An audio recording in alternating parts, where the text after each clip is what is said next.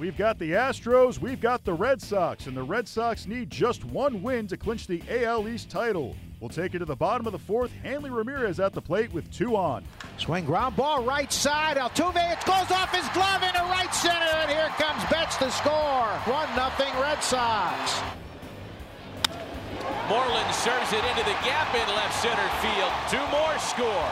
And it's looking more and more as though this will be the day the Red Sox wrap up a flag. Two runs in this inning. Nobody out. Runners at first and second for McCann. One hop sharply to the right side. Look at the play by Brock Holt. But this little deflection allowed Holt to get Brian McCann at first with David Price, of course, covering. Tying runs aboard. Two out, top of the seventh. Strike three call. He got a fastball over the inside corner. Two outs, one ball, two strikes to Springer. And Kimbrel deals.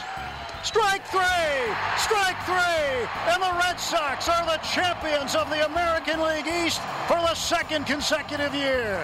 6 3 Red Sox is your final, and that secures the AL East title for Boston. A great day for Drew Pomeranz. He goes six innings, allowing one run on three hits with three strikeouts. Additionally, the Astros' loss ensures that the Indians will have the top seed in the American League. Mookie Betts goes two for three with a home run and three runs scored. The Red Sox would win this one 6 to 3 and clinch the AL East title with the victory. Here's what Betts had to say about the game. Um, you know, it was just one of those games. You know that they're a tough opponent. You know, they, they beat us twice, um, but like I said, we, we, we faced adversity all year, and we uh, we come back and, and we bounce back hard. It's your first season without David Ortiz. You had to build an identity without him.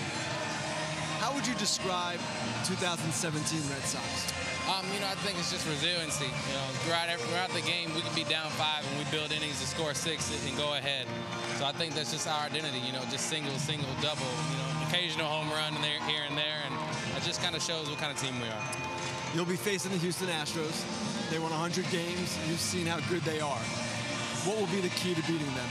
Just to continue to be be us. You know, we can't we can't play their game. You know, they're they're built on a lot of power, and you know that's not us. We have to just continue to, to do what we do and just build, the, put together innings and you know win that way.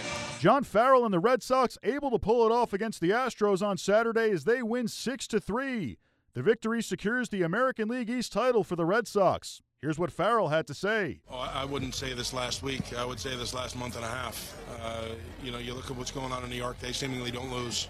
Uh, they've had a, a, strong finish to their season. Uh, and going on a three city, 10 day road trip, uh, our mettle was tested, uh, so to speak, uh, in those nine games. Four of them were come from behind wins, three extra inning wins.